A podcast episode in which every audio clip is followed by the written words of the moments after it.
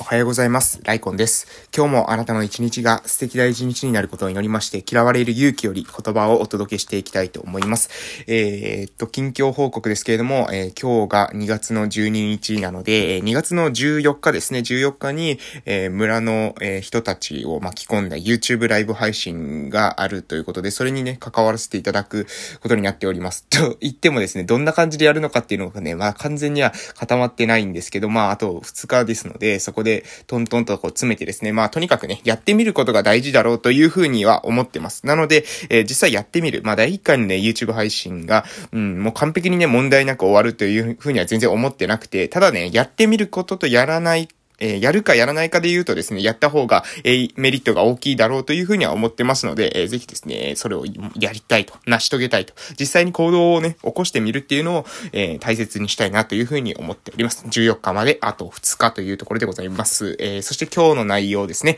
嫌われる勇気ですけども、今日はですね、人生の調和とか、え幸福についての内容になってます。えそのことについて、え今日は話していきたいと思います。まず、えー、っとですね、前回まで、前回何の話をしてましたかね？前回は、えー、っとですね、あ、他者貢献かな？他者貢献。あ、そ、そうそうそう。共同体感覚のための自己需要、他者信頼、他者貢献の話をしていたと思います。その続きの内容になっていきます。えー、まずですね、えー、ここから、え、生まれて、えー、こえー、次に、えー、こう前回の内容からのですね、続きとして、えー、私に、えー、青年が言うんですね。私に自己需要や他者信頼に踏み出す勇気がないことは率直に認めます。しかし、それは本当に私だけのせいでしょうか？そうではなく、私を理不尽に責め立て攻撃してくる他者にも問題があるのではないでしょうか？というふうに、えー、鉄人に聞き返すわけですね。で、鉄人がそれに対して返していきます。世の中は善人ばかりではありません。対人関係の中で不愉快な思いにさらされることは多々あるでしょう。しかし、この時間違ってはいけないのは、いずれの場合も攻撃してくるその人に問題があるだけであって、決してみんなが悪いわけではないというふうに話すわけですね。えー、誰かが攻撃してきたからといって、その攻撃してきた人が悪いわけであって、世界がそうであるとかっていう議論ではないということです。で、このような、えー、こと、えー、こうしたような生き方、なんか一部のところにですね、えー、一部のところの、一部のことに対して一般化したような言葉を、え使ってしまう。みんなとかですね、いつもとかすべてとかっていったような、え言葉を、え使ってしまうっていうのは、これはですね、人生の調和を書いた生き方だというふうに鉄人は指摘します。指摘します。人生の調和を書いた生き方。で、え鉄人がですね、ここでユダヤの教えの、え言葉を引用するので、えこれがですね、非常にいい言葉なので、え引用を私も、え読み上げたいと思います。ユダヤ教の教えにんな話があります。10人の人がいるとしたら、そのうち1人はどんなことがあってもあなたを批判する。あなたを嫌ってくるし、こちらもその人のことを好きになれない。そして10人のうち2人は互いに全てを受け入れ合える親友になれる。残りの7人はどちらでもない人々だ。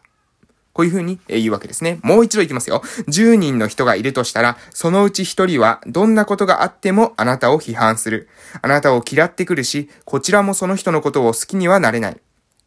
そして10人のうち2人は互いに全てを受け入れ合える親友になれる。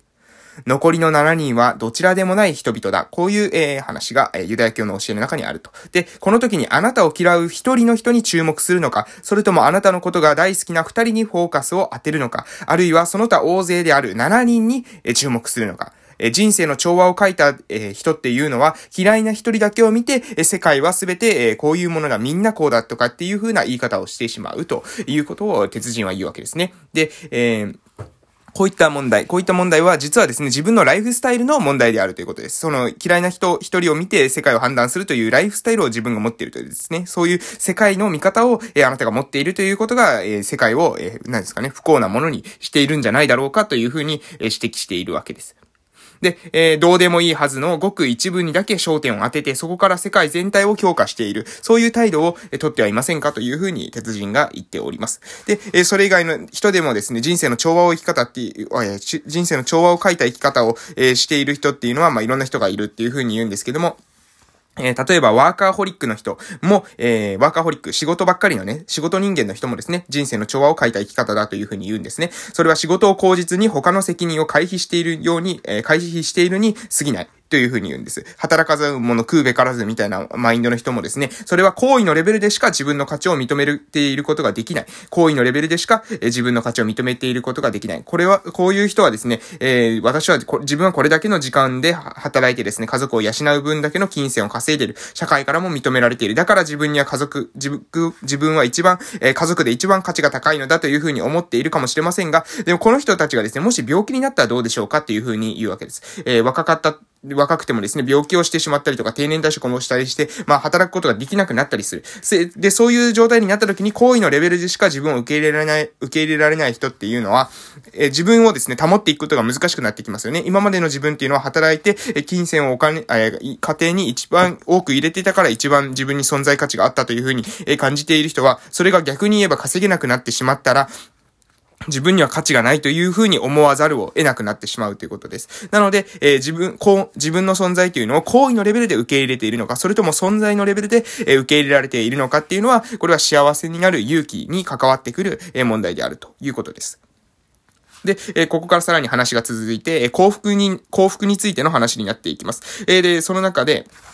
えっ、ー、とですね、この幸せになる勇気っていう風な、えー、話が出てくるんですけども、その中で、えー、人生、人間にとっての、え幸福とは、たかだか良好な人間関係にあるんでしょうか？つまり我々の生徒はそんなちっぽけな安息や喜びのために存在しているのでしょうかという風に青年が質問します。で、それに対して鉄人が言います。えあなたの問題意識はよくわかります。私が初めてアドラー心理学の講演に出席した時、講師を務めていたオスカー・クリステンセン。彼はアドラーの孫弟子にあたる人物ですが、次のように語りました。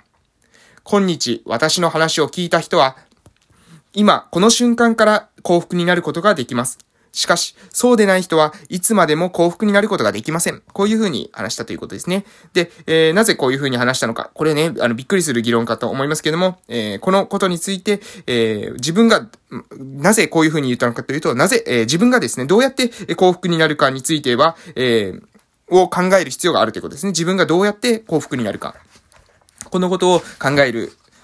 必要があるし、その考え方さえ持ってしまえば、今この瞬間からですね、幸せになることができるということです。では、幸福の正体とは何なのかということについてなんですけれども、この幸福の正体に、えー、続いてですが、他者貢献、他者貢献っていうものが、幸福の正体であるというふうに言うわけですね。先ほど、えーえー、前回出てました。自己需要、他者信頼、他者貢献の中の、この他者貢献。他者貢献というのは、目に見える貢献でなくても構わない。えとにかく他者貢献である。つまり、えあなたが貢献、あなたの貢献が役に立っているかどうかを判断するのは、あなたなたではありません。それは他者の課題であって、あなたが介入できる問題ではない。本当に貢献できたかどうかなど原理的には分かり得ない。つまり、他者貢献をしていくときの我々は、えー、た、たとえ目に見える貢献でなくとも、私は誰かの役に立っているという主観的な感覚、自分の、自分がそういうふうに思っているという感覚が、えー、貢献感を持てればそれでいいのですということを言います。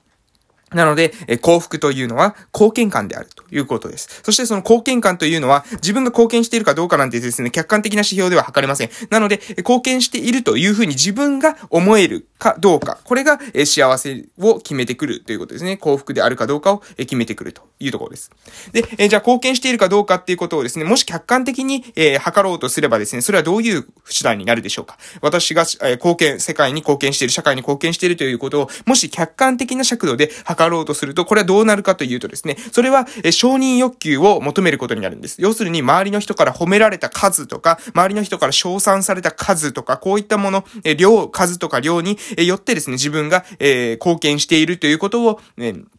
測るわけですね。客観的には。しかし、そういう承認欲求にコントロール、コントロールされている人生というのは、要するに自分の物差しではなくて、他者の物差しの中で生きてるわけです。社会から褒められようが何しようがですね、自分が本当にそれで、えー、自分がそういう風に生きたいのかどうかってことなんですよね。周りの人が、周りの人から褒められるような生き方をしていますっていう風な人がいたとしてもですね、その人が果たして本当に精神的に自由なのかどうかなんですよね。周りから褒められているってことは、ある意味周りが求めていることをやっているだけであって、自分の中から生まれてきていることをやっているわけじゃないかもしれません。なので、周りが褒めるか褒めないかっていうのはあんまり関係ないんですね。自分が自由であるためには自分がやりたいことをやる。そして自分がやりたいことをやった中で、え、自分が社会に対して貢献している、世界に対して貢献していると自分が主観的に思える。たとえ周りに褒められなかったとしても、自分が共同体に対して貢献感を持ってコミットしているかどうかと、自分で本当に思えるかどうかですね。要するに周りの人が批判されたとしても、でもこれが世界のためになるんだ。世の中のためになるんだと自分で思っていて行動が起こしていたらそれは問題ないということですね。それが、つまり精神的に自由であって、え貢献感を持って、え生きられると。いうことです。承認欲求、承認されること、他者から承認されるということは、結局は他者の望み通りの人生を歩まざるを得ません。承認欲求を通じる、通じて得られた貢献感には自由がない。我々は自由を選びながら、なおかつ幸福を目指す存在なのです。ということを言います。つまり、私たちは自由でなければいけないですね。精神的に自由である。つまり、周りの人に承認されようが承認されようがどうでもいいわけです。周りの人が認めようが認めませんが、どうでもいいわけですね。それは時代の流れというものの影響も受けますし、同調圧力というものもあるかもしれません。みんなが人が集まるとですね、その中でえ同調圧力みたいなものが生まれるかもしれません。しかし、そこによって束縛される必要はないわけです。自分はえ別にそこにえ同調する必要はないわけですね。で、その中で、え自分はどういうふうに社会に貢献できるのか、それは自分の中で考えればいい話だということです。そしてそれが、存在のレベルで、えー、貢献できるという貢献、存在のレベルで貢献しているというふうに考えられるかどうか。えこれがポイントであるというところです。他者からの承認はない。えいらない。共同体、共同体感覚さえ、え、いれ、あれば、え他者から承認される必要なんていうものはないということですね。これで幸福な存在についての、え、話がまたですね、もう少しで、え、幸福ということがどういうことなのかということがわかると思いますけども、まあ今日出てきたキーワードをですね、紡ぎ合わせていくと、えー、幸福とはどういうことなのかということがですね、自分の中で少し見えてくるんじゃないかなというふうに思います。私たちは、えー、自由を、自由をですね、私たちは自由を選びながら、なおかつ、え幸福を目指す存在であるというところです。自由というのは周りから、え認められなくても、その周りからどうこう言われようが、それに対してですね、自分が、えー縛られないということです。承認欲求によって縛られないということ。で、幸福であるということは貢献感があるということ。世界に対して貢献している。存在のレベルで貢献している。私が存在しているだけで、社会に対して貢献しているんだという感覚を持つことができる。そして、他者に対して貢献をしていると自分が主観的に思えるような行動を日々取れているかどうか。それが重要であるということでございました。今日はこの辺で終わらせていただきたいと思います。これから今日というあなたの人生の貴重な一日が始まります。良い一日をお過ごしください。それでは夕方の放送でまたお会いしましょう。いってらっしゃい。